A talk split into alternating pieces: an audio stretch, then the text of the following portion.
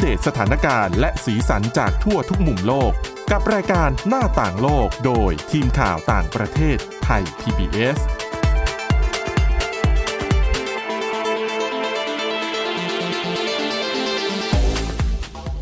สวัสดีค่ะคุณผู้ฟังต้อนรับเข้าสู่รายการหน้าต่างโลกค่ะสำหรับวันนี้นะคะเรามีเรื่องราวที่น่าสนใจเกี่ยวกับเรื่องของกลุ่มลูกค้าเป้าหมายใหม่นะคะ ซึ่งมีผลการสำรวจพบว่า ผู้หญิงนะคะที่เป็นโสดนะคะแล้วก็มีรายได้เลี้ยงดูตัวเองได้เนี่ยนะคะ แล้วก็เป็นกลุ่มที่เรียกว่าชอบการจับจ่ายใช้สอยไม่ว่าจะเป็นเพื่อตัวเองหรือเพื่อให้คนอื่น หรือเพื่อเข้าสังคมเนี่ยนะคะ นี่คือกลุ่มลูกค้า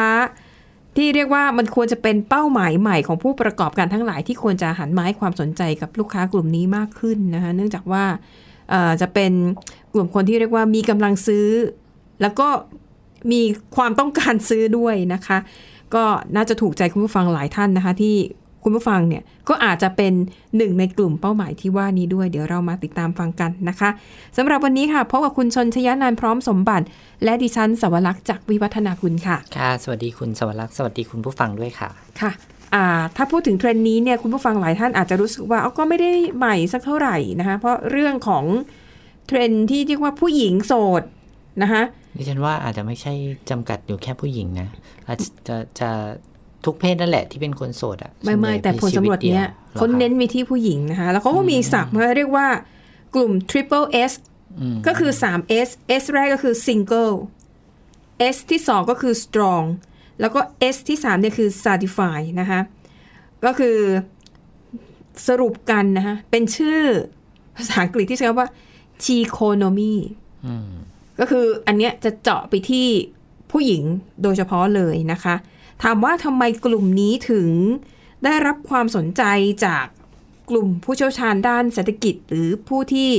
ทำงานด้านการตลาดนะคะ เพราะว่าผลการสำรวจสัมมโนครัวประชากรเนี่ยพบว่าหนึ่งเป็นเทรนด์เหมือนกันเกือบทั้งโลกเลยนะคะจำนวนประชากรผู้หญิง มันเยอะกว่าผู้ชายนะคะ นอกจากนี้นะคะ ผู้หญิงเนี่ยยังเป็นโสดมากขึ้นด้วยนะคะผลการสำรวจใน Euro Monitor ค่ะเขาพบว่า ครัวเรือนที่มีคนอาศัยอยู่คนเดียวนะคะหรือที่เรียกว่า single person household เนี่ยในช่วง 2 ปี 2553 ถึง 2562 เนี่ย ช่วงประมาณ 10 ปีนี้นะคะจำนวนคนที่เป็นโสดและอยู่คนเดียวเพิ่มขึ้นถึง 31% ในจำนวนนี้ค่ะครึ่งหนึ่งอยู่ในฝั่งเอเชียแปซิฟิก ส่วนประเทศไทยนะคะ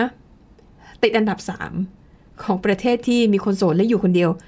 มากเป็นอันดับ3รองจากญี่ปุ่นและก็เกาหลีใต้ค่ะและก็มีการคาดกันว่าในปี 2583 นะคะอัตราส่วนของคนโสดเนี่ยจะสูงเกินกว่า 30เปอร์เซ็นต์นะคะ นอกจากนี้ค่ะก็ก็ยังมีการศึกษาระหว่าง ความเชื่อมโยงระหว่างระดับการศึกษากับอัตราการครองโสดตีออกมาง่าย ๆ เลยนะคะเขาพบว่ายิ่งผู้หญิงเนี่ยมีการศึกษาสูงมากเท่าไหร่ อัตราการครองตัวเป็นโสด ก็จะยิ่งสูงมากขึ้นเท่านั้น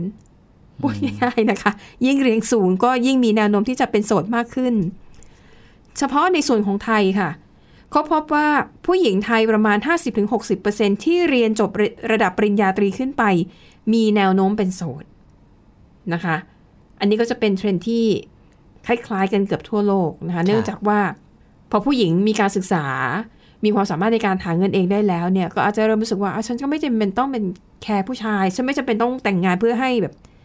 ใครมาหาเลี้ยง เพราะว่าฉันสามารถเลี้ยงดูตัวเองได้นะคะ ดังนั้นค่ะ ผู้หญิงกลุ่มนี้เนี่ยในปัจจุบันก็พบว่า จะมีรูปแบบการใช้ชีวิตที่ เรียกว่าให้ให้ให้ความสนใจกับตัวเองมากขึ้น นะคะอะทีนี้ไปดูว่า 3S เนี่ยมืออะไรบ้าง S ที่หนึ่งคือ single ค่ะก็คือเล่าไปแล้วว่า อัตราการครองโสดของผู้หญิงเนี่ยมันเพิ่มสูงขึ้นนะคะ S ที่สองค่ะก็คือ strong ส่วนใหญ่เนี่ยนะคะมีผู้หญิงจำนวนไม่น้อยเลยที่ประสบความสำเร็จในหน้าที่การงานนะคะและที่น่าสังเกตนะคะก็คือว่าในประเทศในแถบภูมิภาคเอเชียแปซิฟิกค่ะ ผู้หญิงที่ดำรงตำแหน่งเป็นผู้บริหารระดับสูงในภาคเอกชนนะคะหรือที่เรียกว่า CEO เนี่ยเฉพาะของไทยเนี่ยเขาบอกมี CEO ที่เป็นผู้หญิงถึง 24%สูงเป็นอันดับ 3 ของโลก แล้วก็ผู้หญิงที่แบบหน้าที่การงานดีเนี่ยก็มีสัดส่วนที่เพิ่มมากขึ้นเรื่อยๆนะคะ S ที่ 3 ค่ะ Certify ก็คือ การใช้ชีวิตให้เต็มที่นะคะ คือเดี๋ยวนี้ถ้ามีจะมีคนมาแซวคุณว่าอืม โสดไม่ได้แต่งงานสักทีเดี๋ยวก็ขึ้นคาน สังเกตว่าคำพูดในลักษณะเนี้ยเริ่มจะไม่ค่อยเป็นที่ยอมรับกันแล้วนะคะ เหมือนกับคุณจะมาปรามาสว่าโสดแล้วจะต้องแบบระทมทุกข์อยู่คนเดียวไม่มีคู่ แนวคิดในแบบลักษณะเนี้ยมันค่อยๆ เปลี่ยนแปลงไปแล้วนะคะ ในขณะที่บางคนเนี่ยบอกว่าโสดนะดีกว่าด้วยซ้ำไม่ต้องมีถ้าพูดแบบ ธรรมดาธรรมดาทั่วๆไปคือ ไม่ต้องมีผัวมากวนตัว ไม่มีลูกมากวนใจ มีเงินหาได้เท่าไหร่ก็มาปลนเปลือตัวเองค่ะอะหรือบางคนอาจจะดูแลพ่อแม่พี่น้องก็ว่ากันไปนะคะ ดังนั้นค่ะก็จะมีสาวๆที่เข้าขายกลุ่มเนี้ยโดยเฉพาะอย่างยิ่งกลุ่มที่พร้อมจะแบบให้รางวัลกับตัวเองนะคะทำผมทำหน้าทำเล็บ หรือว่าไปเที่ยวกับแก๊งเพื่อนสาวไปช้อปปิ้งไปซื้อของหรือไปเที่ยวต่างประเทศ โดยพบว่า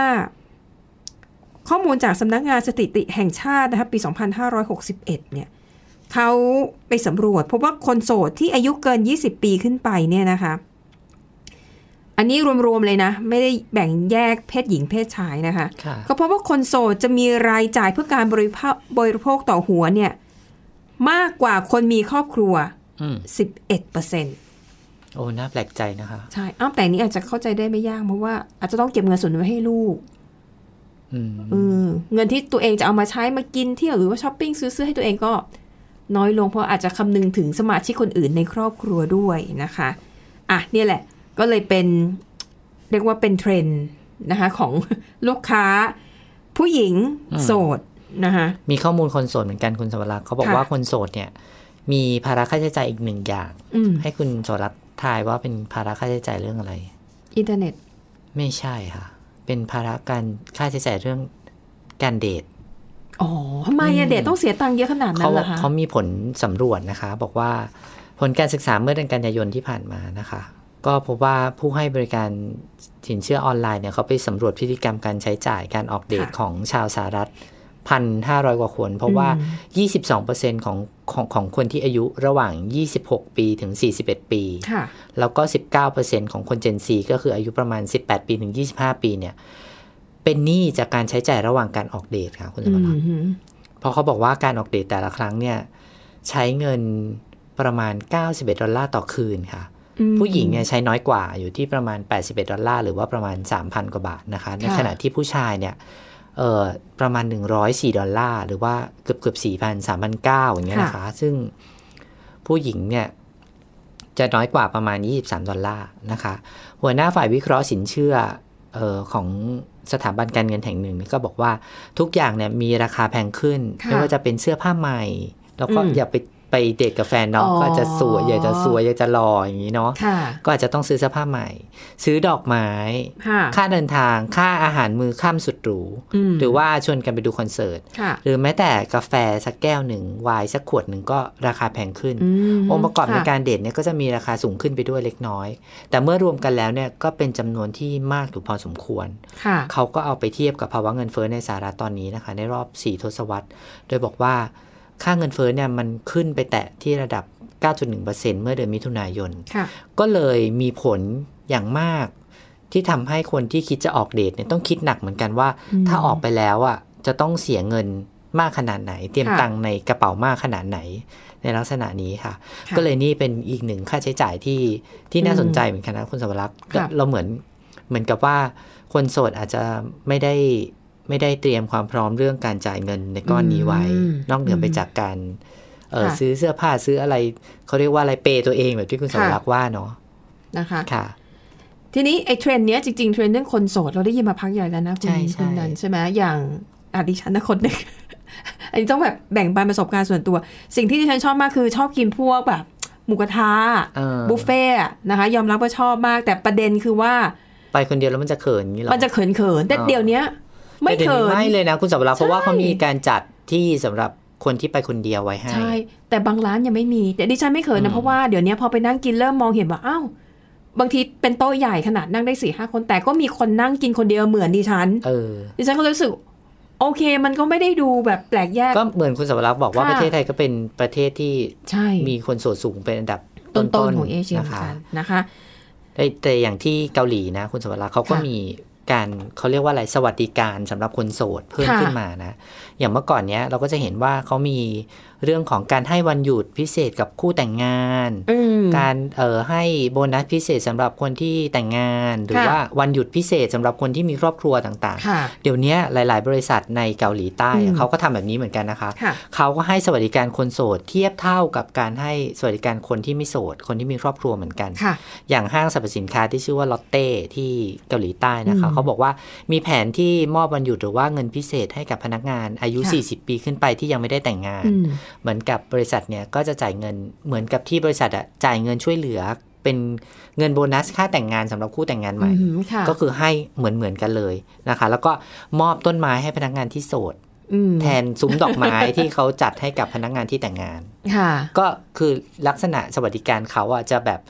เหมือนพยายามทำให้เทียบเท่ากัน เพราะว่าใช่อัไม่ตราไม่คงั้นนโสดมันสูงขึ้นไม่งั้นคนโสดก็จะน้อยใจนะเพราะสิทธิประโยชน์อะไรเนี่ยอ่าให้กับคนที่มีครอบครัวทั้งนั้นอะอย่างลาคลอด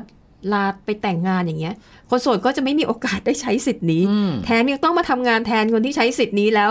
หยุดไปซะอีก อันนี้ใช่ไหมน่าสนใจมาก มีมีอันค่ะหนึงคุณสวรักษ์ก็คือเขามอบสิทธิในการลาหยุดเพื่อทำพิธีศพให้กับสัตว์เลี้ยงได้ด้วยนะคะอืมก็คือค่ะเหมือนกับแหมไม่อยากจะเอาไปเปรียบเทียบกับกับญาติเสียชีวิต หรือว่าอ่าคนในครอบครัวค่ะเสียชีวิตเนาะแต่ว่ามันก็มีลักษณะการให้ความสำคัญกับคนที่ เป็นโสดแล้วก็มีสัตว์เลี้ยงด้วย ใช่เพราะว่าคนโสดบางคนเนี่ยอาจจะเอามาใช้ชีวิตอยู่ตัวคนเดียว การมีสัตว์เลี้ยงสัตว์เลี้ยงนี่คือค่ะสมาชิกครอบครัวในความรู้สึกของเขานะอืมใช่ไหมคะหรือแม้แต่ให้วันลาค่ะไปทำพิธีศพให้กับสัตว์เลี้ยง เหมือนกับเออไม่ได้เลี้ยงเองก็ได้นะคะ เช่นอืมคุณสวรักษ์เอามีแมว แล้วเอาแมวไปฝากไว้กับคุณแม่ให้คุณแม่เลี้ยงให้อย่างอ๋อเงี้ยปรากฏค่ะว่าพอแมวตายใช่ไหมคุณสวรักษ์ก็สามารถใช้วันลาเนี้ยค่ะเพื่อไปจัดการศพ ของสัตว์เลี้ยงที่ฝากไว้กับคุณแม่ได้ด้วยนะคะค่ะน่าสนใจทีเดียวนะคะ ก็แสดงให้เห็นนะคะว่าอ่าทั้งเอ่อองค์กรแล้วก็บริษัทต่างๆ เห็นความสำคัญกับของกลุ่มคนที่เป็นคนโสดมากขึ้นนะค่ะอย่างจริงๆก่อนหน้านี้ก็เคยได้ยินนะว่าหลาย ๆ บริษัท หรือว่าผู้ประกอบการธุรกิจหลายหลายอย่างเนี่ยพยายามปรับรูปแบบสินค้าหรือว่าบริการของตัวเองให้เหมาะสมกับเอ่อรูปแบบของคนโสดนะคะอืมใช่อย่างค่ะเช่น คุณสังเกตไหมเดี๋ยวนี้ข้าวของเครื่องใช้อะมันจะมีไซส์เล็กลงอย่างหม้อหุงข้าวอะอืมถ้าเมื่อก่อนต้องแบบใบใหญ่ๆแล้วแบบหุงทีนึงกินได้แค่สามสี่คนอ่าแต่ถ้าคุณอยู่คนเดียวแล้วอยากหุงข้าว อยากกินแค่พอพอกิน มื้อสองมื้อออืมมีเดี๋ยวนี้ค่ะไปดูมีนะ มีมีไซส์เล็กจิ๋วแต่อาจจะแบบเป็นโฆษณาว่าสำหรับเด็กหออืมแต่จริงๆดิฉันว่าคนโสดก็ได้แหละ หุงอืมได้ครั้งเดียวกินได้สักมื้อสองมื้ออะค่ะนะคะ แล้วก็เครื่องดื่ม บางทีมันจะเป็นไซส์ที่มันเล็กลงนะคะอ๋อหรือแม้กระทั่งพวกน้ำยงน้ำยาปรับผ้านุ่มอะไรอะค่ะ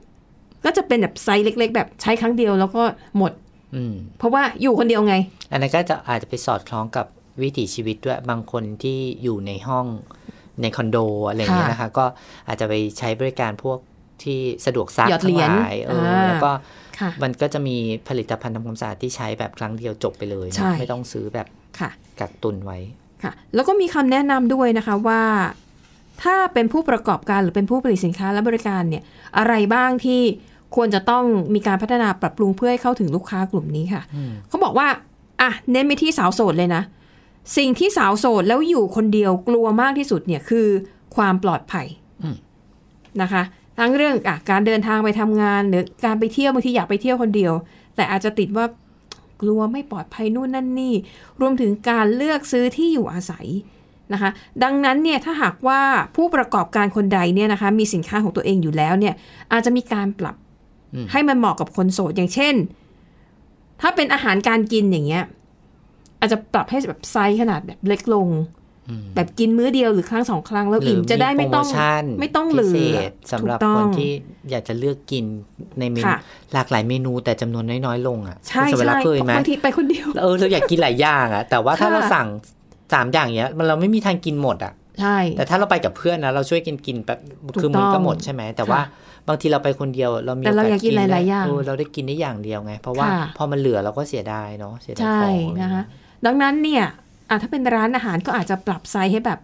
เล็กลงอืมดิฉันเคยไปเจอนะร้านข้าวต้มอะแล้วกับข้าวเขาแค่แบบจานละแบบสามสิบสิบบาทสามสิบอะไรอย่างเงี้ยเหรอสามสิบสี่สิบอ๋ออ๋อดิฉันก็สามารถสั่งได้สักสามสี่อย่างอะเออแล้วบางจานมันกินแค่สามคำหมดอะไรอย่างเงี้ยเออแต่ดิฉันก็พอใจนะ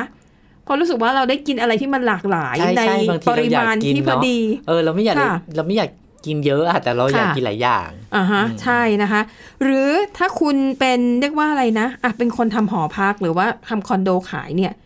ชูจุดเด่นเรื่องความปลอดภัย แล้วก็เน้นไปเลยนะ คุณอาจจะไม่ต้องเน้นเฉพาะผู้หญิงโสดก็ได้อืมคุณเน้นไปเลยว่า ลูกบ้าน แต่อยู่ในคอนโดนะลูกบ้านที่อยู่คนเดียวเนี่ย เรามีมาตรการดูแลความปลอดภัยให้คุณอย่างนี้หนึ่งสองสามสี่ รับประกันได้เลยว่าเราจะดูแลความปลอดภัยให้คุณแบบร้อยเปอร์เซ็นต์อันนี้ก็น่าจะเป็นจุดอ่าขาย จุดขายแต่ดิฉันก็ว่าค่ะเป็นเรื่องยากนะคุณสวรักษ์เพราะค่ะว่าบางทีการบอกว่าที่นี่เป็นที่ที่มีคนอยู่คนเดียวจำนวนมากๆ อาจจะเป็นเรื่องอันตรายมากกว่าเป็นเรื่องปลอดภัยหรือเปล่าอันนี้ก็ต้องอืมต้องคิดกันอีกแบบหนึ่งใช่ด้วยผู้ประกอบการก็ต้องแบบ มันก็มีความละเอียดอ่อนอยู่เหมือนกันอืมนะคะอะนี่แหละค่ะก็คือเรียกว่าเป็นกลุ่มเป้าหมายที่น่าสนใจทีเดียวนะคะ ก็หวังว่า คุณผู้ฟังที่ฟังของเรารายการของเราอยู่เนี่ยอาจจะเป็นผู้ประกอบการ หรือผลิตสินค้าบริการอะไรออกมาขายเนี่ยลองดูนะ ลองหาจุดขายของตัวเองแล้วเน้นไปที่กลุ่มนี้เนี่ยอาจจะได้ลูกค้าเพิ่มขึ้นก็ได้ เพราะว่านะอย่างที่เราบอกใคจะไปเนาะรู้มีกำลังซื้อมากค่ะ แล้วก็ซื้อได้บ่อย ซื้อได้หลากหลายด้วยนะคะอืมถ้าเกิดธุรกิจปรับตัวมาค่ะมารองรับเรื่องพวกนี้ก็น่าจะเป็นทางออกทางธุรกิจที่ดีอีกอย่างหนึ่งรู้สึกใช่เหมือนค่ะต่างประเทศเนี่ยเขาขยับไปได้สักพักละแต่ของเรายังไม่ค่อย ไม่ค่อยเห็นเท่าไหร่เนาะมีบ้างแต่ว่าไม่เยอะสำหรับการธุรกิจที่เกี่ยวข้องกับคนโสดอย่างเงี้ยนะคะ ใช่ใช่เพราะอย่างที่ดิฉันอะอย่างประสบการณ์ส่วนตัวแล้วกันเวลา เดี๋ยวนี้บุฟเฟ่ต์ในไทยก็ยังไม่ค่อยเห็นเขาจัดโต๊ะไว้ให้คนเดียวนะอืมส่วนใหญ่ก็อาจจะแค่แบบ ก็เป็นโต๊ะปกตินั่นแหละ แต่ถ้าลูกค้าไม่เยอะมากเขาก็นั่งตรงไหนก็ได้ค่ะเลือกเลย แต่ถ้าเราไปคนเดียวเนี่ย ความรู้สึกเราคือจะเกรงใจเขาว่า ฉันมาคนเดียวแต่ถ้าฉันไม่นั่งโต๊ะนั่งได้สี่คน มันจะทำให้เขาแบบเสียพื้นเอที่อเสียโอกาสในการขายใช่จำนวนหลายคนใช่อะไรอย่างเงี้ยใช่ไหมค่ะแล้วมีบางร้านนะหมูกระทะเออเดี๋ยวฉันอาจจะแบบมีความรู้สึกเจ็บใจส่วนตัว คือเราไปคนเดียวเนี่ย เราก็เขารู้สึกว่าเราเหงาอยู่แล้วนะอ่าเพราะฉันมากินหมูกระทะคนเดียว แล้วยังมาเก็บตังค์ดิฉันเพิ่มอ๋อ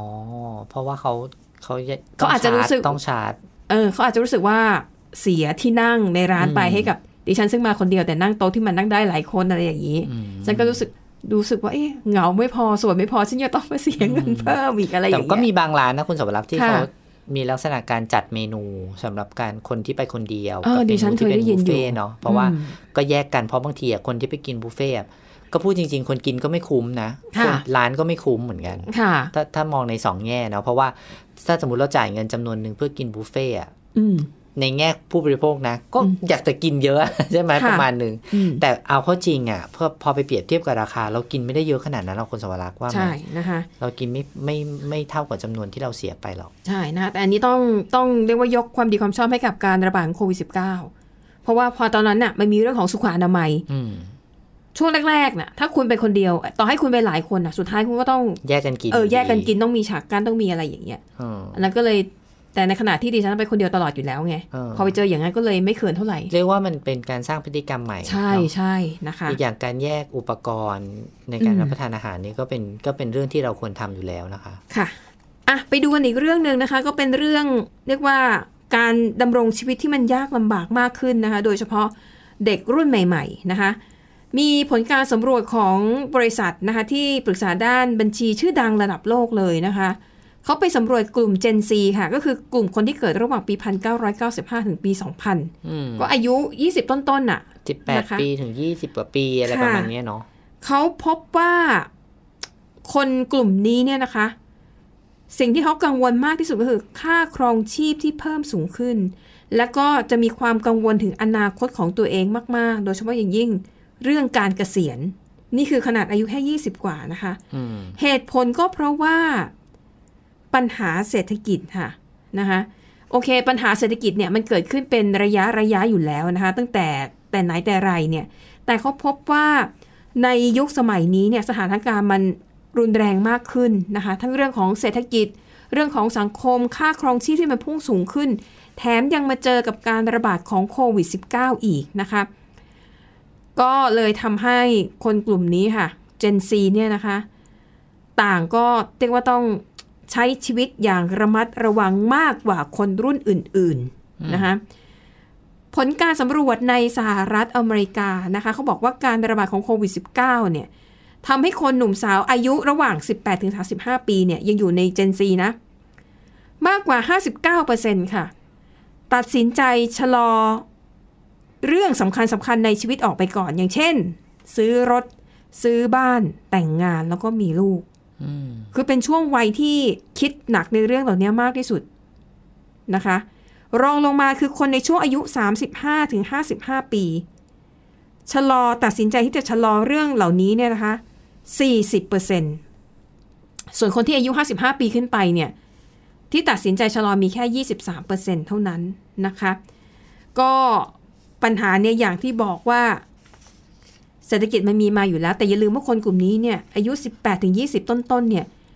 ยังเรียนอยู่เลย หรือไม่ก็เพิ่งจบออกมาทำงานใหม่ๆ ยังอะไรอย่างเงี้ยตั้งหลักอะไรไม่ได้ แต่เจอมรสุมแล้วอะ่ะ เจอคลื่นแล้วอะ่ะนะคะ ดังนั้นเนี่ยคนกลุ่มนี้นะคะ พวกเขาจะกังวลว่าอนาคตเนี่ย มันจะอยู่รอดได้อย่างไร ในเมื่อเพิ่งจบเงินเดือนมันไม่ได้เยอะอยู่แล้ว แต่ค่าครองชีพเงินเฟ้อ ค่าอสังหาริมทรัพย์เนี่ย มัน มันพุ่งไปไหนต่อไหนแล้วเรีอะยกว่าค่าแรงมันไม่มันไม่สอดคล้องกับค่ะสิ่งที่ต้องจ่าย ใช่ปัจจุบันเนาะอือฮึอะแต่ถ้าเทียบกับคนยุคก่อนหน้านั้นน่ะนะคะ ที่เกิดมาก่อนเนี่ย สถานะทางเศรษฐกิจ หรือว่าสภาพสังคมเนี่ย มันยังมีความมั่นคงมากกว่าปัจจุบันเนี่ยอืมมันยังรู้สึกว่าเออออกมาทำงานแล้วมันเห็นโอกาสโอกาสที่จะไต่เต้าไปในอนาคตเรื่อยๆ โอกาสที่จะเก็บเงินเก็บทองซื้อบ้านซื้อรถเป็นของตัวเอง สมัยก่อนเนี่ยมันยังพอมี แต่มายุคนี้เนี่ย มันยากลำบากมากขึ้นน่ะและยิ่งเจอโควิด -19 เข้าไปเนี่ยทำให้สถานการณ์ทางเศรษฐกิจเนี่ยไม่แน่นอน มิหนำซ้ำนะคะนักวิผู้เชี่ยวชาญด้านเศรษฐกิจเนี่ยยังมองว่า ปีหน้าเนี่ย 2,566 เนี่ย เศรษฐกิจจะสุดหนักมากๆนะคะ ก็เลยเป็นปัจจัยสำคัญที่ทำให้ คนในกลุ่ม Gen Z เนี่ยรู้สึกชีวิตเนี่ยมีความกดดันสูงและแน่นอนค่ะ เด็กกลุ่มนี้จะเป็นกลุ่มที่ มีความเครียดสูงตามไปด้วยนะคะ ในเมื่อ รายได้อาจจะน้อยหรือว่าคงที่แต่ว่าค่าใช้จ่ายเนี่ยมันพุ่งขึ้นไปแล้วอะนะคะ ดังนั้นค่ะ อันเนี้ยคือปัญหาที่อะพ่อแม่ผู้ปกครองหรือว่า ผู้ปกครองก็ต้องดูแลนะคะว่าอะพอจะช่วยเหลือทางด้านการเงินช่วยเหลือทางด้านของสภาพจิตใจได้หรือเปล่านะคะค่ะเพราะอย่างรุ่นของเราเนี่ยเนาะคุณนัน ก็จบมาในช่วงใกล้ๆวิกฤตเศรษฐกิจพอดีอืมต้มแต่ยำกุ้งเอเนาะอแต่รู้สึกว่ามันก็มันไม่ได้เหมือนช่วงเนี้ยเออนะคะ สิ่งที่สิ่งหนึ่งที่ดิฉันคิดก็คือว่าอย่างเด็กสมัยเนี้ยหลายคนจบมาพร้อมกับหนี้กยศอ่าเหมือนกับจบมาก็ต้องติดลบแล้วอะใช้หนี้เลยเออมันมีหนี้รออยู่ข้างหน้า แต่อย่างรุ่นของดิฉันเนี่ย ก็คืออะพ่อแม่ก็ส่งเสีย เลี้ยงดูค่าเราเรียนจนจบ เราจบออกมาแล้วก็คืออยู่ที่ศูนย์น่ะอืมแต่ไม่ได้มีหนี้ไง ไม่ได้ติดลบ เออ เราก็เริ่มจากศูนย์แล้วก็อะทำงานเงินเดือนน้อยก็ไม่เป็นไร ก็กินน้อยอยู่น้อยอืมก็ไปตามอัตภาพนะคะ จนถึงวันหนึ่งเนี่ย เราก็สามารถอะเก็บเงินซื้อรถซื้อบ้านได้อะไรตามตามอัตภาพไปอืมแต่อย่างที่บอกคุณเด็กสมัยเนี่ยคงคุณจบมาด้วย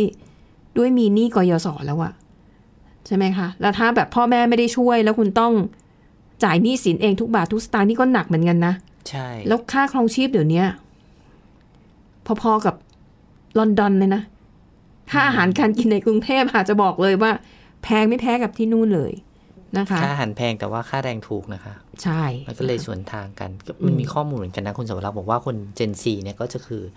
จะมีโอกาสเข้าถึงการเป็นเจ้าของอสังหาริมทรัพย์ได้ยากมาก คือพูดง่ายๆซื้อบ้านแทบไม่มีโอกาสใช่เพราะว่าราคาบ้านที่สูงกับค่าแรงที่ไม่สอดคล้องกันเนี่ยอืมอืมก็ทำให้โอกาสในการมีที่อยู่อาศัยเป็นของตัวเองมันยาก นั่นหมายความว่าอนาคตค่ะข้างหน้า การสร้างครอบครัวแบบที่มีบ้านเนี่ยมันอาจจะเปลี่ยนไปนะคุณสวรักษ์อาจจะใช้วิธีการเช่าอยู่เหมือนกับในสังคมอืมในประเทศใหญ่ๆหลาย ๆ ประเทศที่ไม่ซื้ออสังหาริมทรัพย์เป็นของตัวเองอีกแล้วนะคะใช่นะคะอะก็ฝากให้พิจารณากันไว้นะคะ ว่าเนี่ยจะเป็นปัญหาที่เราทุกคนต้องเจอแหละในอนาคตนะคะอ่าแล้ววันนี้หมดเวลาแล้วขอบคุณสำหรับการติดตามค่ะ กลับมาพบกับพวกเราได้ในได้ใหม่ในตอนหน้าสำหรับวันนี้หมดเวลาแล้วลาไปก่อน สวัสดีค่ะ สวัสดีค่ะ Thai PBS podcast. View the world via the voice